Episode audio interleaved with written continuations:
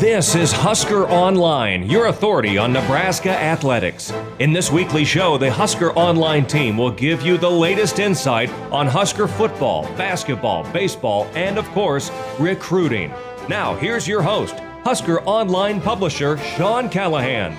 Hello and welcome again to another edition of the Husker Online Show. Sean Callahan, Robin Washut. Hope everybody had a great long holiday weekend. Used their grill too much, drank too many beers or seltzers or whatever your fancy is. I know it was uh, it was a testful weekend for me, Robin. Um, I mean, Friday, Saturday, Sunday, then Monday. I mean, it, was it was uh, it was a grind. Yeah, it was it was a battle of just endurance and attrition. Uh, by the time that uh, the end of Sunday rolled around, that's the thing when the when the holidays like at the end of the weekend. I mean, you know, everybody's already getting started on Friday, and then you got to keep it going Saturday, and then the real party hits on the fourth. And then, you know, Monday, some people had work off. I did not do anything Monday. I like barely left my couch. So uh, it was a day of recovery for sure. Yeah, it was a good weekend. Um, a lot of time at the pool, f- fire uh, fireworks. We had a party at someone's house with a food truck. So we had we had a lot of things going on um, this weekend. Um, just um, taking everything in. But one thing, Robin, we don't have answers on right now is the um, the athletic director thing for Nebraska. I, I think we kind of thought maybe we'd get a better idea on where this was heading, and I don't think we know right now. And we're taping for full disclosure, we're taping this on Tuesday because I'm going to be going on my vacation here um, t- the next day. So the you know we're, we're taping here early in the earlier in the week than we might normally tape, but what we do know right now, at least what we think we believe, is Jamie Pollard was obviously offered or at least approached by Nebraska, and he came out with his stance that he was staying at Iowa State and flattered by um, the attention.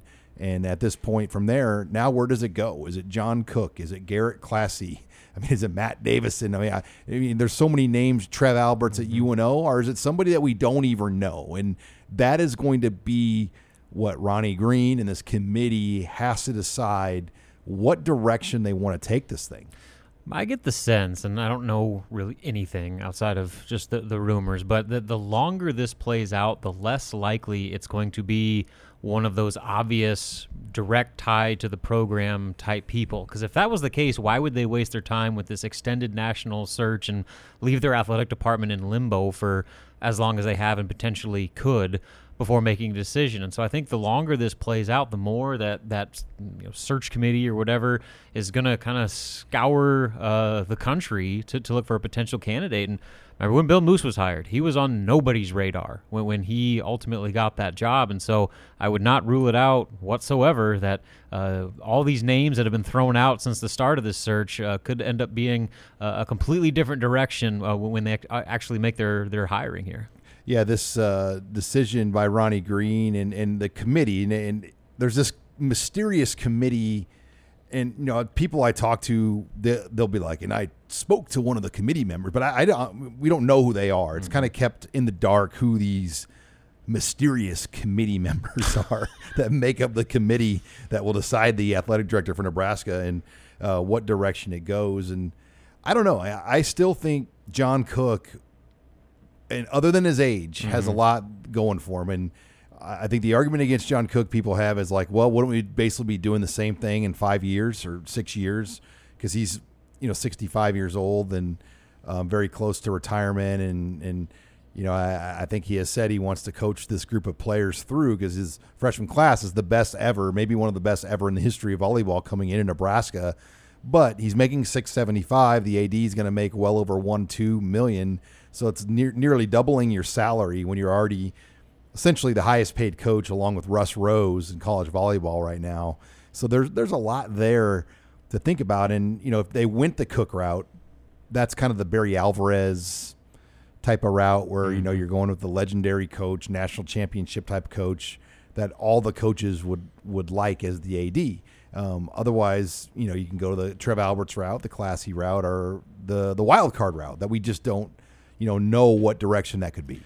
Well, and again, I, I, I, agree with you. I think it does make a lot of sense in a lot of ways to go John Cook, especially if you're going to do the plan where you know you hire John Cook knowing he is not your obviously long-term solution, but you have his direct successor in place, whether that's Garrett Klassy or Matt Davison or, or whoever it may be, somebody new they bring in to be groomed for that position.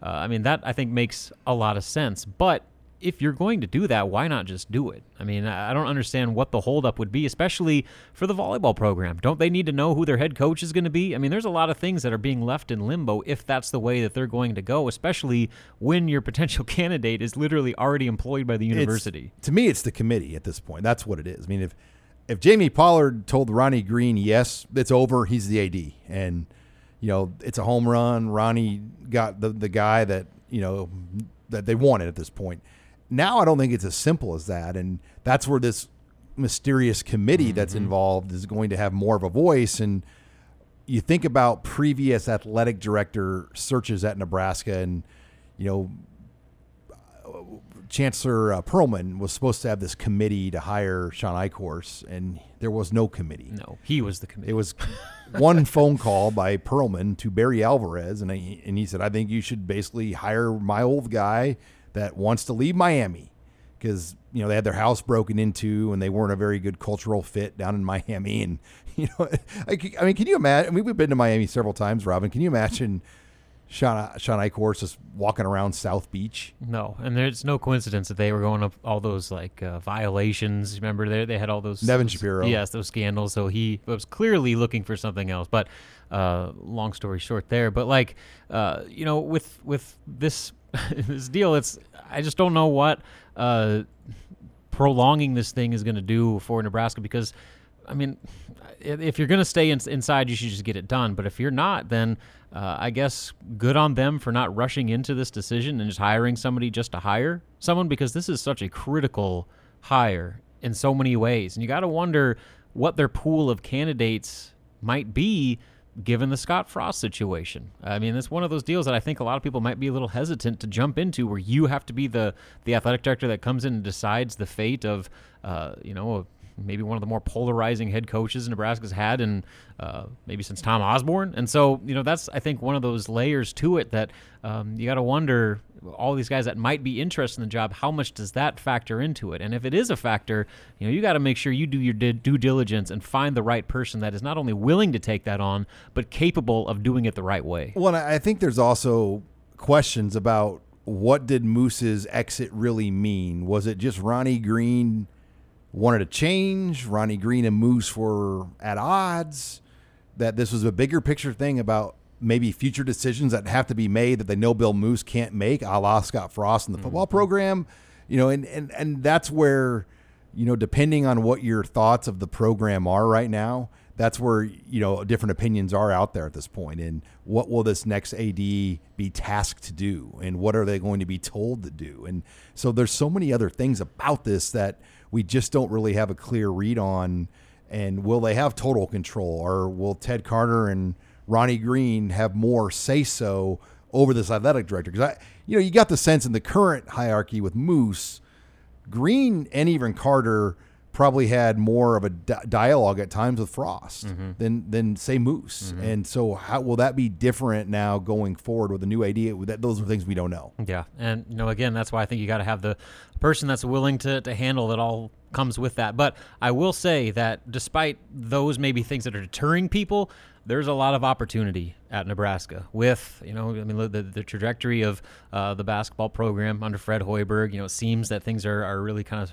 getting close to taking off there. Uh, you know, John Cook obviously has the best volleyball program in the country, uh, one of. Uh, and then, you know, you just built or got a got the ball rolling on a $155 million football facility that's going to give you some of the best facilities in the country. And so, you know, and you're also got a, a staff that's already paving the way in maybe one of the most important uh, changes in collegiate athletics with the name, image, likeness stuff. So, I mean, I think that there's a lot of positives that could draw really top level candidates to this job. It's just a matter of do they want to handle all that comes with it at Nebraska specifically, and are they capable of handling it? Well, we got a full show on tap. In our next segment, I'm going to actually bring in a guest, uh, Brendan Franke, Nebraska's newest kicker addition.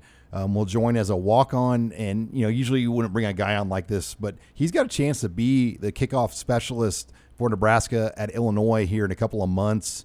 And, I, and he's a really entertaining guy to talk to. I, I think you'll enjoy uh, just the, hearing Brendan talk and kind of his passion for Nebraska and, and what he's going to bring to the table. So we'll hear from Brendan Franke. We'll hear from Bryan Munson later in the show, uh, talking recruiting. We'll talk basketball as well as some ranking the Big Ten. That's all on this week's edition of the Husker Online Show.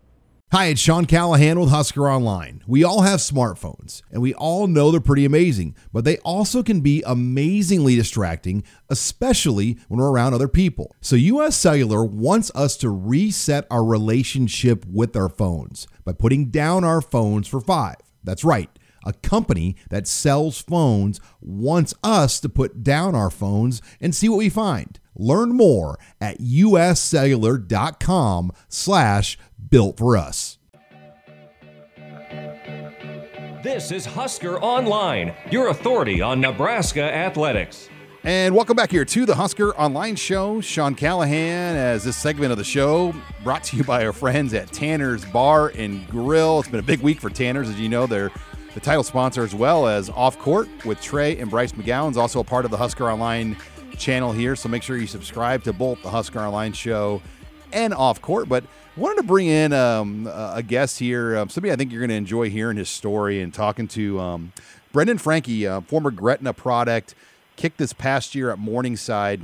And we talked all about these private workouts Nebraska did over the month of June. And I wanted to bring Brendan on because um, he is going to be joining Nebraska's team now. And there's a fairly decent chance we could see Brendan kicking for Nebraska, at least on kickoffs in the game here, um, almost 50 days away at Illinois. So, first of all, Brendan, uh, congratulations on getting things wrapped up. And I know um, you've got to be excited to get the chance now to, to, to, compete for this job at Nebraska.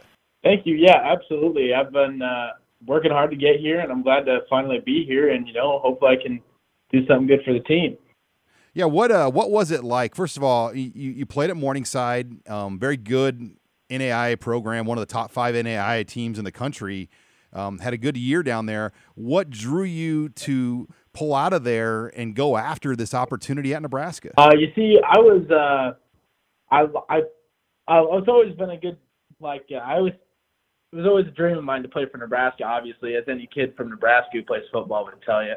But uh, it was when I got a call after I had been released. I was going to go play soccer over at Bellevue University, and I actually. Uh, I got a call from one of my old coaches saying that uh, I could get a tryout with him, and because he had showed him some of my film from when I was in college and whatnot, and so then he showed him my film, and then uh, he reached out to me and said, "Hey, they want to have uh, they want to have you out for a tryout," and I was like, "Well, that's awesome, like absolutely," and I jumped right on that opportunity, and then I think my tryout ended up being June 11th. It took a while to get the paperwork and stuff done for it, but it was super out of the blue and super welcomed yeah, yeah. So what was that tryout like? And I, I know um, when we talked way back when, I think immediately Scott Frost stopped and walked back and, and, and wanted to see more of what you had to offer and thinks there's a chance that you could help this team out in 2021.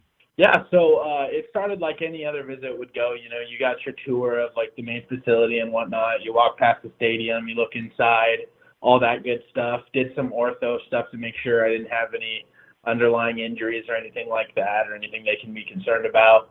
Then uh, later on, it, we were there for a couple hours before we finally got out to the to the field, and we ended up cooking inside, kicking inside the Cook Stadium because uh, of how bad the weather was that day. Just dreadful weather. Uh, and then uh, we went out into the stadium. We had a little warm up, and then we we started getting going. And I met Scott, and you know, uh, I was I was a little nervous at first. I'm not gonna lie, but uh, he walked up to me and made me feel welcome, and I could tell he was really a player's coach. He's super super likable, super easy to talk to, and just made me feel at home right away. Yeah, and you're not built like a normal kicker. I mean, I know you have a soccer background, but I've seen pictures of you. How big are you? And I mean, do you like to be lumped in as a kicker, or do you kind of feel like you're an athlete that kicks? Uh, I like to, you know, I don't mind uh, any of the things people say to me at the end of the day because, you know, uh, at the end of the day, I'm a kicker and that's who I am. But being a 6'3", 240 kicker, uh, it's just not something you really see every day. We're going to try our best to uh, I actually want to talk to the dietitian and stuff about getting me cut down a little bit, but uh, I still want to be one of the bigger kickers out there, somebody that a returner wouldn't want to have to run into, if you know what I mean. well, yeah, and you, you, have watched Nebraska. Obviously, you grew up a Husker fan. I mean, what? I, I know it's going to be a battle. There's a lot of guys battling with you for this kickoff special spot. Connor Culp returns as the uh, field goal guy, all Big Ten kicker, but um, that that spot's wide open. I mean, what do you think you bring to the table as you kind of look at the the situation you're walking into? Yeah, meeting all the guys, like every kicker here is they're, they're they're talented. They got what it takes, but it's just uh, I think that you know I can bring a stronger leg and you know uh, just a confident mindset and a positive mindset to the team and to the special teams unit that I feel like there just hasn't been there in the last couple of years, especially with uh, the statistics that I've seen with uh, how many returns there are and you know I'm I'm hoping I can change that statistic from uh, from being one of the mediocre teams in special teams unit to being one of the best in the in the nation, not just the conference. We're talking to Brendan Franke, Nebraska's newest kicker addition. He's from Gretna originally, played his first year, though, at Morningside before transferring to Nebraska. He'll be joining the team here uh, for fall camp in August. Brendan, um, give us an idea of your numbers. I mean, how far do you kick it? Uh, I, have seen some of your your trick shots or whatever you want to call them on Twitter. You have some pretty good videos out there, but um, give me an idea of, of, of, just kind of the numbers and accuracy and length that you have on some of these kicks. Yeah, so uh, kickoffs, like I, I can I can put it through the end zone just about every time, given I don't have like a really strong wind in my face and whatnot. But uh, field goals and stuff like that, I've got like my personal best with obviously no line or anything uh, is a 70 yard field goal, and I kicked that the summer after my junior year of high school, and then. Uh, when I was kicking in front of the coaches at my tryout, I actually hit from 63. Well, I hit uh, 46, 52, and 63 in front of the coaches uh, at my tryout, and I kicked uh, three of my five uh, through the back of the end zone with no problem. So it's uh, it's the biggest thing that I want to work on is making sure I can keep that length consistent, and I think that I can bring accuracy from range to the table as well, which is something that I feel like is a little harder to find uh, nowadays because I know I know we got some dead eyes in there from 45 and in, but I'd love to be that guy from 45 and out. Well, and you you fell under the radar in high school mainly because your team didn't score a lot of points, um, so nobody really got to see you kick off much in high school. Um, I mean, it, yeah. it's interesting just in that sense. Um, you know, I mean, why is that? Why you think it, nobody really knew about your abilities? And obviously, you joined the football program later in your high school career as well, right? Yeah, so uh, I only played a year and a half of high school football. Uh, my junior year, I was sitting in the cafeteria one day, and a couple of the guys came up to me, and it wasn't, "Hey, do you want to go out for the team?" It was, "Hey, you're going to go out for the football team." And you're, I was not in any physical shape to say no, so I ended up going out, and uh, you know, we were in those two rebuilding years where we got bumped up to Class A, and you know, nobody expects us to be too good coming out of the gate into Class A. If you just look at where Gretna is now in that third year they're pretty stellar program right now. But we went three and six both years. Uh, there were games where I only kicked off the first kickoff, and that was it. And then I just watched the rest of the game like a spectator. But uh, it was it was hard to get looks at that point, which is why I did a camp here and there when I could. But with how competitive soccer was, I didn't get out to as many camps as I probably should have. But at the end of the day, it worked out really well. I mean, if we look where I am now, I'm, I'm honestly super grateful for the opportunity I was given, and I'm just happy that I was able to seize it. We got a lot of listeners here around the state. We're picked up on a lot of affiliates. I, I remember you tell me you're an avid outdoorsman too, right? Are you a big hunter, fisherman? Uh, kind of fit the culture here in, in Nebraska. Yes, sir. I am a big outdoorsman. I keep uh, I keep my fishing rods in the back of my pickup at all times. Uh, I go pheasant hunting every fall, goose hunting. I just got into goose hunting, which I really enjoy. I love deer hunting, hunting, fishing. Love it every day. You know, that's just kind of the way I like to live. And you know, I wear my I wear my boots every chance I get because that's just kind of who I am. And I tell you what, boots are the most comfortable shoes you'll ever wear if you get into them. well, you know, uh, one of the bye weeks for Nebraska this year is uh, opening deer season weekend, so it's gonna it's gonna time out just nice for uh, right for you in November there. That's what I'm saying. Everything seems to be working out in my favor, and I'm I'm loving it. Well, Brendan, uh, congratulations. I know you're excited to get down to Lincoln and, and see what you can do in this competition. I know um, it's far from over, but I, a lot of people are going to be watching to see if, if you can come out on top and, and win that job uh, to handle kickoffs here for that season opener. Absolutely. I hope to be out there, and I, uh, I hope to make the all the fans out there in Nebraska proud and all the ones out of the state. You know, I think we do have the best fan base in in the country. We have the most loyal base, that's for sure. Just the numbers of the stadium show that, and I look forward to uh, hopefully being able to contribute to the team in a really big way this season. Well, much more to come here. Thanks again to Brendan Franke. You're listening to the Husker Online Show. You're listening to the Husker Online Show, your authority on Nebraska athletics.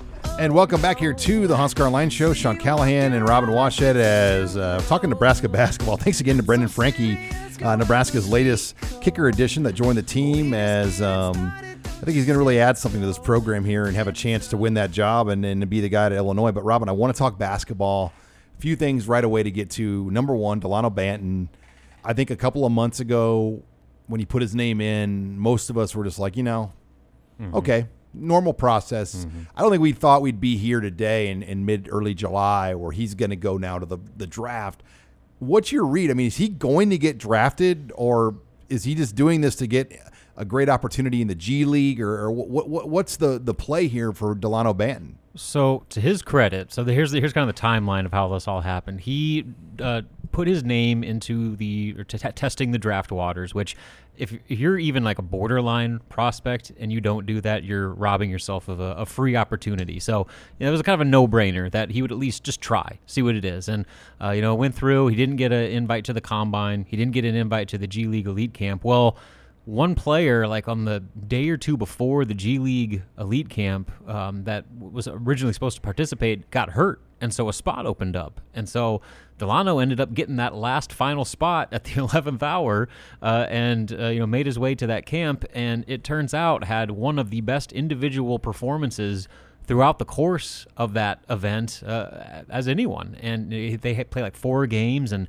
he led the the camp in rebounding and assists, and had a, a game where he had you know, like eight points, 13 rebounds, six assists, couple blocks, you know, kind of did the things that made him such an intriguing player when he finally made his debut at Nebraska last year for that, that first, you know, 10 or so games of the season where he was playing at a really high level uh, you know, especially statistically. So, uh, you know, that kind of put his name back on the the board a little bit as far as being a potential draft prospect. But you know, there's players out of that G League camp that went on to get invites to the actual combine and that really shows if you're in the combine you have a extremely high chance of getting drafted well delano did not get that so right now at best he is very much a fringe late second rounder that you know that that might be uh, being a little generous too. I, I would personally would be surprised if he got drafted right now. But that being said, the G League is a completely different entity than it was even five years ago. To where you know it was kind of where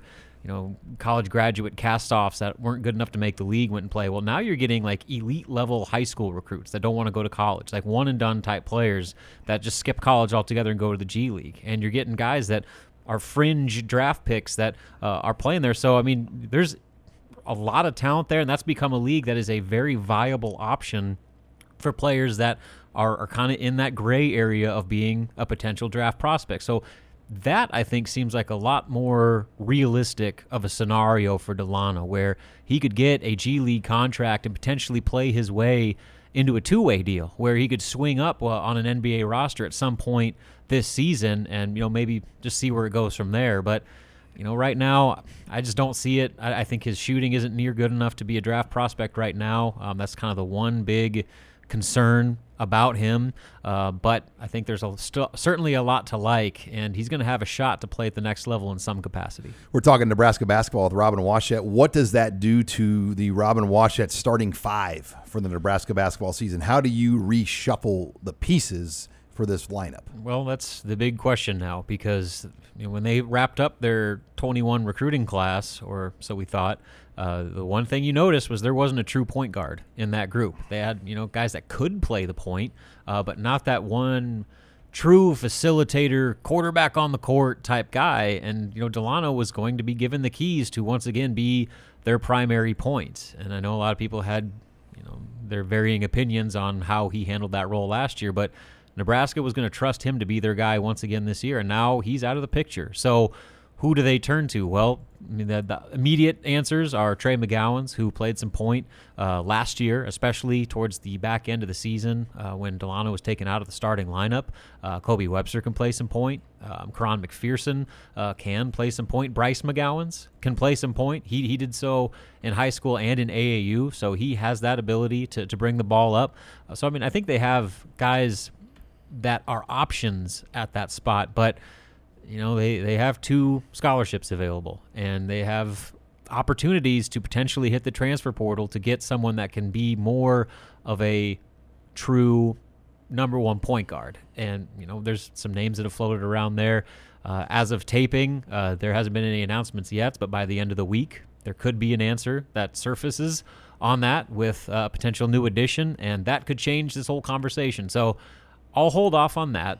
And if they bring somebody in they're probably going to potentially be a starter. So keep that in mind when I'm giving you this starting lineup. Right now, I would say your starting five in, in no position order are Trey McGowens, Bryce McGowens, Lat Mayen, Derrick Walker for sure. And then that fifth spot, you know, you could go Kobe Webster, you could go CJ Wilcher.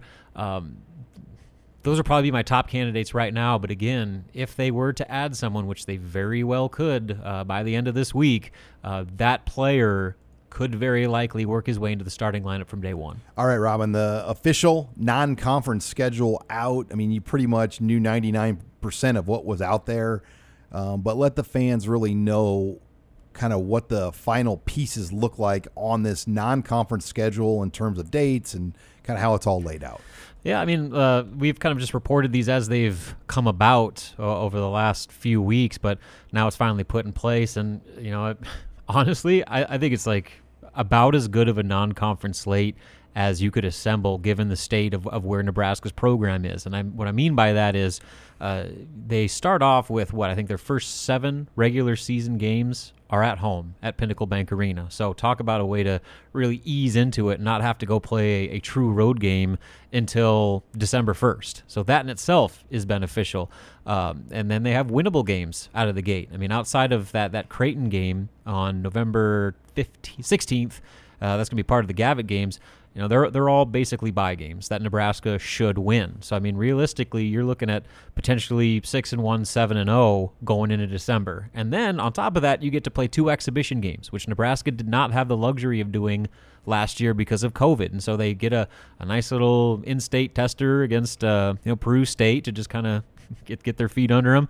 And then four days later on Halloween, Colorado comes to town for a charity exhibition game. And I love every bit of this idea, not just the fact that it's Colorado, but the idea of turning what was essentially the secret scrimmage, then closed scrimmage uh, game against a high major opponent. Well, they're turning that into an exhibition game, and you're playing it in front of fans to where you get an actual game experience and get uh, you know your players the opportunity to play in front of a crowd against a high major opponent with zero consequence towards your record. So a great opportunity to see where they are and what they need to improve on going into the regular season. And then, you know, once December flips on the calendar, things are going to get for real for them. Uh, they're going to North Carolina State on December 1st for the Big Ten ACC Challenge. And then uh, keep in mind that the Big Ten is going to play those two early December um, conference games. And so between December 1st and December 19th, they're going to play one, two, three, four, five high major opponents between North Carolina State. Then they're playing a neutral site game uh, in Atlanta against Auburn, uh, which is a, a potential top 15 level team. And then they're hosting Kansas State on December 19th. So you get this balance of winnable games at home right out of the gate uh, for the for basically the month of November. Then you flip the calendar and you get resume building opportunities. You know, going and playing a true road game at NC State, a neutral site game against Auburn, then hosting Kansas State.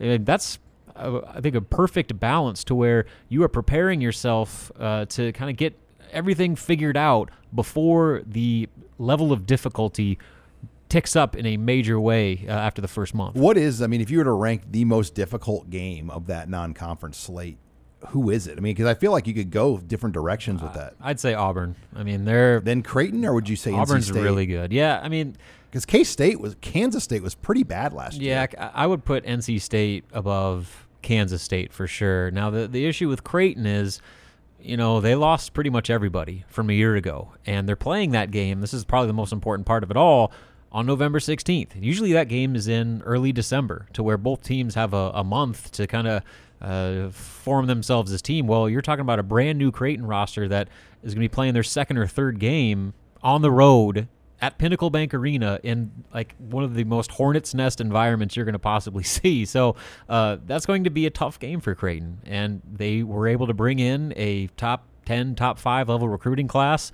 Uh, so there's no shortage of talent, but they're all young and they haven't played together. So that's where I would kind of put a question mark on that. So for me, it's Auburn. I mean, they are. You can make an argument they're a top ten team right now. Uh, Wow. And then you know you're playing that in Atlanta, which is essentially right in Auburn's backyard. So that's going to be a heavy Auburn crowd there. So that's it's a neutral site, but it's not. Uh, and then with Kansas State, you know they're they're a program that has kind of gone through it a little bit over the last year or two. That uh, I think Nebraska should be favored in that game. All right. Well, when we come back, we're going to shift the discussion back over to football as Rob and I are going to get into some of the ranking the Big Ten that we've released here on Husker Online. That's next. You're listening here to the Husker Online Show. This is Husker Online, your authority on Nebraska athletics. And we're back here on the Husker Online Show. It's ranking the Big Ten time on Husker Online. It's a tradition unlike anything else, Robin, as we've been doing it for a while. And I'm always amazed, like, how many people view those content items. Like, the stuff, you know, y- y- it's a pretty simple concept. It gets huge view numbers from people around the conference and on Husker Online. Because I just think naturally at this time of the year, you just want to know, okay, who are the best players at positions in the conference? And, um, you know, we, we started out with our quarterback, and I, I think we, I, I would say, upset some Husker fans, but they didn't agree that we had Adrian Martinez as the third best quarterback in the conference to start things out. And well, Michael Penix is the clear number one going in. I mean, he's the preseason player of the year um, for the Big Ten right now. I mean, you could make that case. Um, but after after that, um, you know, there's, you know, it- it's wide open, and you look at just who some of those other quarterbacks are on that list. Obviously, Tanner Morgan uh, cracked in at number four. Um, I mean, there, there's a lot of different names you can go with, but you know, Martinez played better last year, Robin, than than people want to give him credit for. I mean, he went five games in a row without a without an interception until that that game at Rutgers. Well, I mean, just look at the rest of the list. I mean, you got obviously Michael Penix Jr. He is far and away the best quarterback in the Big Ten and one of the best in, in the country at this point. So that was a no brainer. But after that, like you said, uh, it's anyone's guess. And so we put C.J. Stroud, the Ohio State uh, freshman, redshirt freshman, that basically, you know, he's the next. The, the, next, next Ohio. State quarterback. And when you're the Ohio State quarterback, you're going to be really, really good, break a bunch of records, throw for a ton of touchdowns. It's just the way it is. That's that's what Ohio State is right now. So kind of by default, he gets put into that role. Uh, and you know, all reports from people we've talked to at Ohio State says he's been nothing shy of, of what they've expected. So so then Adrian comes in at three, and I know that people want to kind of scoff at him. And yes, he's had plenty of struggles, particularly with turnovers and um, inconsistency, just the passing efficiency and, and all that stuff. But you know, the the numbers aren't as bad as I think people want to believe, especially with the way he turned around last season after getting benched. I mean, he came back and actually played good football, and a lot of that had to do with kind of the offense figuring itself out a little bit. They condensed the receiving corps rotation. They actually got a little bit more out of their running game. And, uh, you know, I think Adrian really benefited from that, from just kind of settling down and simplifying things. And so, as a result, you're talking about a fourth year starter who, I mean, everyone has seen the flashes of what he can be when he's on. It's just the fact that he hasn't ever been able to do it for a full season for injury or whatever. So, I mean, we're kind of putting him there on that potential and maybe still holding out hope blindly or not that this is finally going to be the So- year where the Adrian we thought we were going to see since the end of 2018 finally shows up. And if he is, he has every right to that claim as a top 3 quarterback in the league. Well, and his grade last year by Pro Football Focus, and I know some people agree or disagree with these rankings, but it's a third party, unbiased ranking system. It was his highest grade he's had. Uh, but I think that just tells you the level of expectation there is for Martinez. I mean, people even want more than what he showed because he gave you those flashes as a freshman. I mean, I just remember the Illinois game and the Minnesota game. I mean, how cold those games were and how well he threw the ball in the wind. Mm-hmm. We just haven't seen that game, and, and that's what it's going to take. Um, rounding out quarterback, though, you know, we had uh, Sean Clifford at five, and you know that's one where he maybe could have went Graham Mertz, but the the data and the numbers for Mertz, other than the yeah. opening game of the year, did not really I mean, it'd just be more of a reputation rating versus based on numbers. Yeah, I mean, he played what seven games? Had not one, even, not even. Yeah, and he had one really good one, and outside of that, and you know, he was he did it against Illinois. You know, they ended up firing their coaching staff. So, yeah, I I think that we gave Clifford the the nod just because he's had a bigger sample size and more production at this level than Graham. But uh, you know, again, it's one of those deals where you could probably make a pretty strong case for really any spot three on down the list. All right, running back, um, you know, pretty easy right here. Mo Ibrahim back as a thousand yard running back for Minnesota in a very shortened season. I mean, he put up by far the most production last year 215 carries in only seven games for the Gophers. Um, and then Tyler Goodson um, from Iowa. I mean, those are everyone's got those guys one two in the conference. Then after that, Master Teague at Ohio State. Cam Porter at at Northwestern. I think he's going to be a guy that could have a really big year. Essentially, cause three running backs from Northwestern to enter the transfer portal. Robin.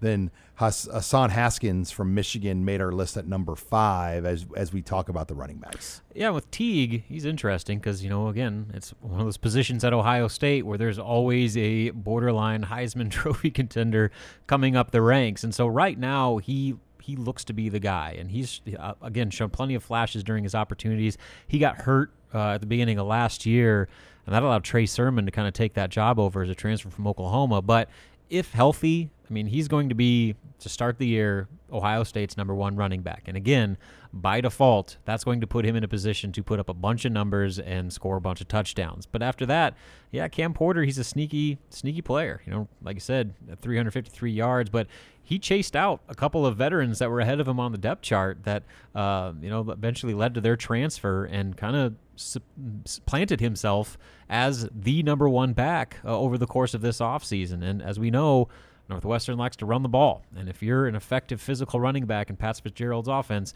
you're going to get some production. And then lastly, Haskins, you know, he's a guy that we'll see kind of where he is. You know, he's he's a borderline type player, but he's going to be the, probably the most consistent piece to a Michigan offense that has a lot of questions to answer. And so I think just out of durability, consistency, and knowing what you're going to get out of him, he's probably the safest bet on that offense. And then, Robin, um, moving on to the receiver position now as, as we talk offensive guys here.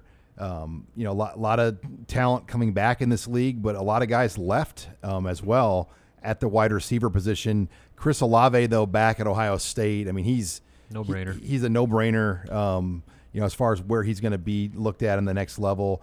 Um, Jahan Dotson, probably the best slot type guy, all purpose guy in the league. He's our number he's our number two from Penn State. David Bell at Purdue, very good number three. Um, and, and, you know, he had the ability to be a number one, in my opinion. Oh, yeah. Um, but just didn't have the team around him. And then another Ohio State guy, Garrett Wilson, who, I mean, Olave and Wilson, it feels like they have been there forever. I know. And it's funny because you talk like, I was asking our Ohio State guy during, uh, um, Kevin Noon during our spring recaps, and you know, ask who, who's your offensive star. It's got to be Olave, right? He's like, well, it's either him or Garrett Wilson. So I mean, you're talking about uh, two of the best players on Ohio State's offense are at the same position. So I mean, what a spoil of riches they have there. But and then you know, I think this also speaks to how good the wide receiver class is in the Big Ten this year, where you have two guys like that. David Bell is a first round draft pick, you know, and, and Dotson uh, probably doesn't get talked about nearly enough for as, as good as he is.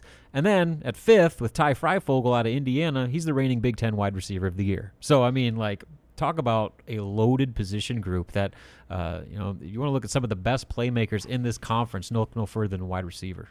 Yeah, then um, Ty. Uh, Ty Fryfogle from Indiana was number five on the list. So, um, and and some people question could Samori Toure have been on there, and, and based on what he did at Montana, and yeah, maybe so. But I think we we agreed that these five have proven it at the Big Ten level, and you know it would have been pretty hard to put Toure on there. He didn't even play yeah. a 2020 season. And then lastly, Robin, a very strong position in the Big Ten always is tight end. Jake Ferguson from Wisconsin, number one, the grandson of Barry Alvarez. His father played at Nebraska um, as well back in the day.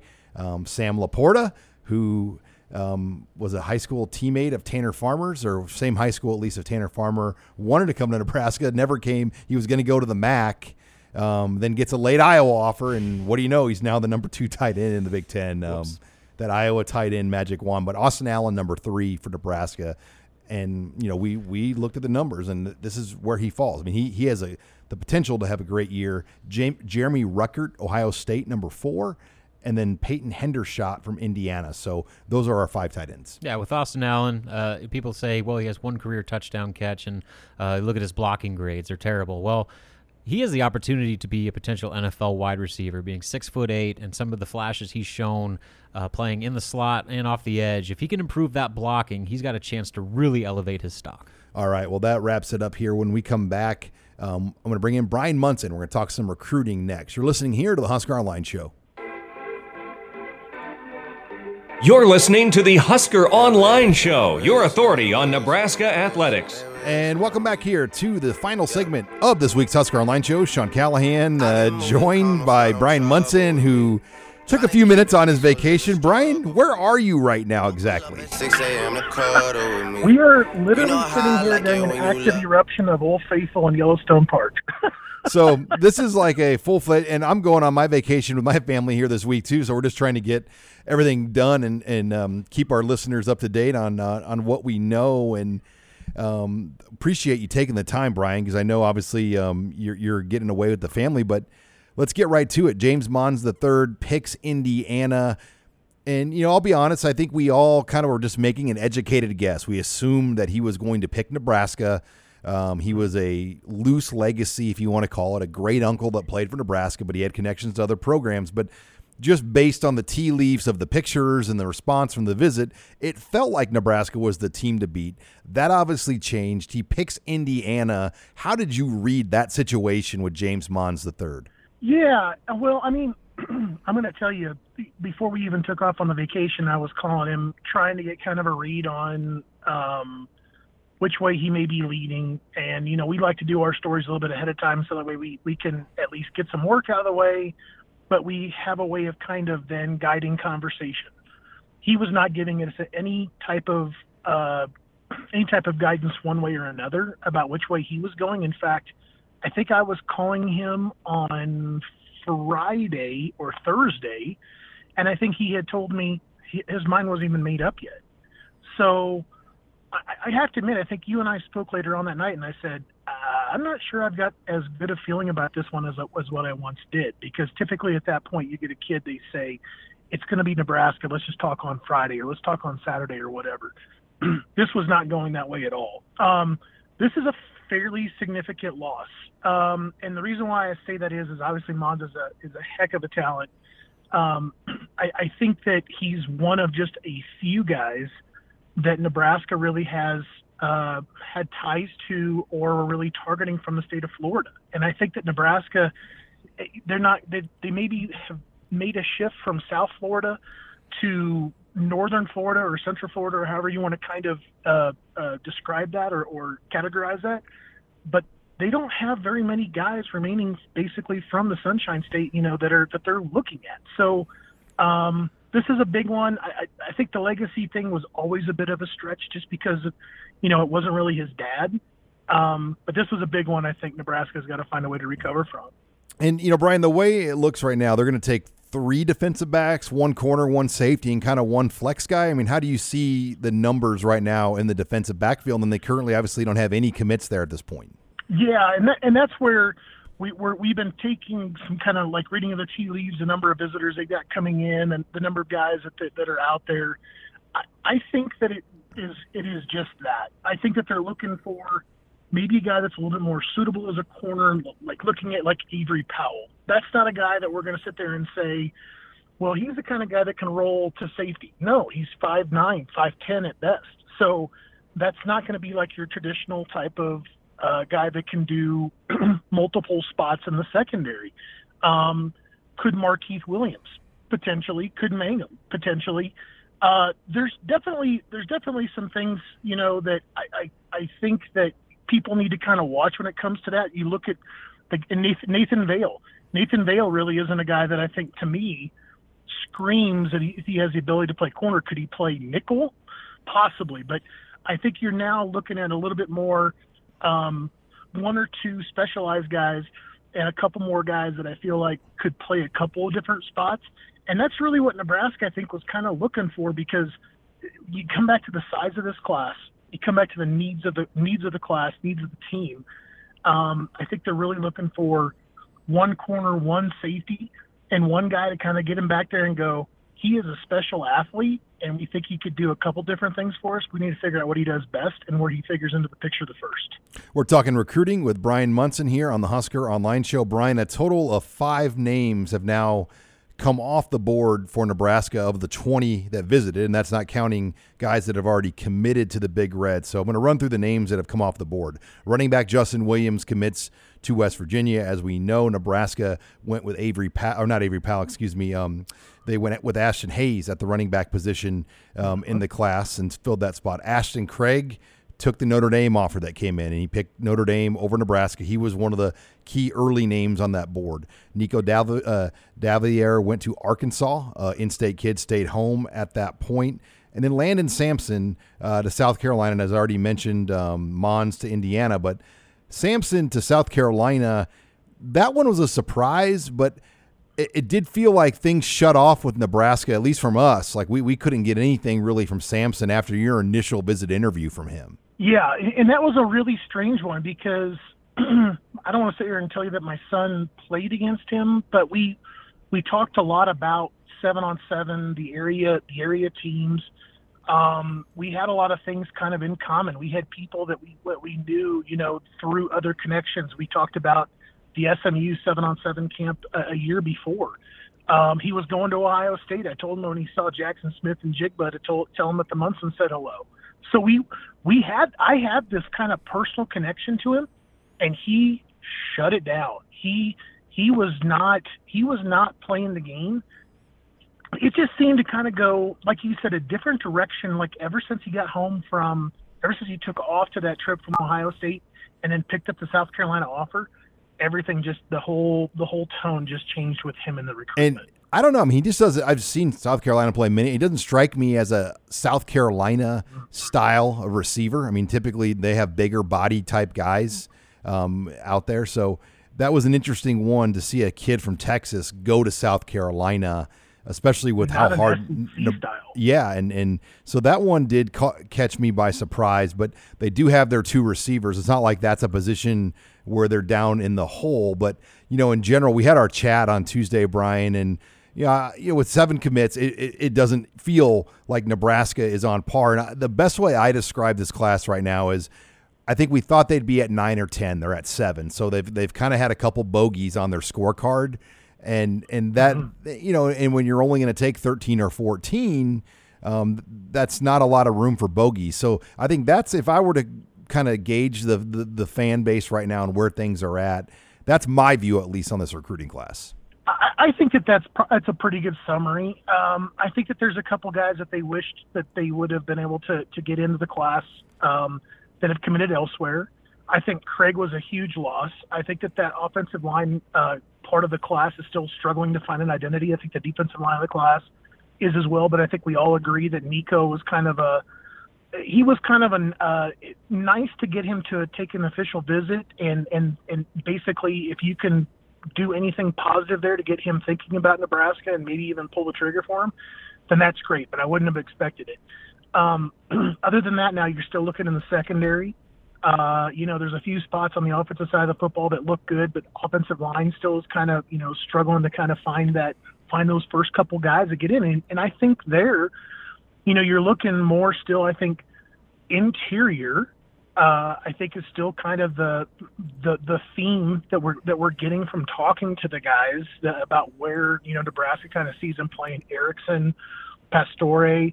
They they all kind of talked about you know playing either center or all five spots or starting out at guard and maybe swinging out. So I, I think that there's I think obviously Nebraska wishes they could get a couple of those guys back and get them into the class. but I think um, you know you're also looking at halfway there.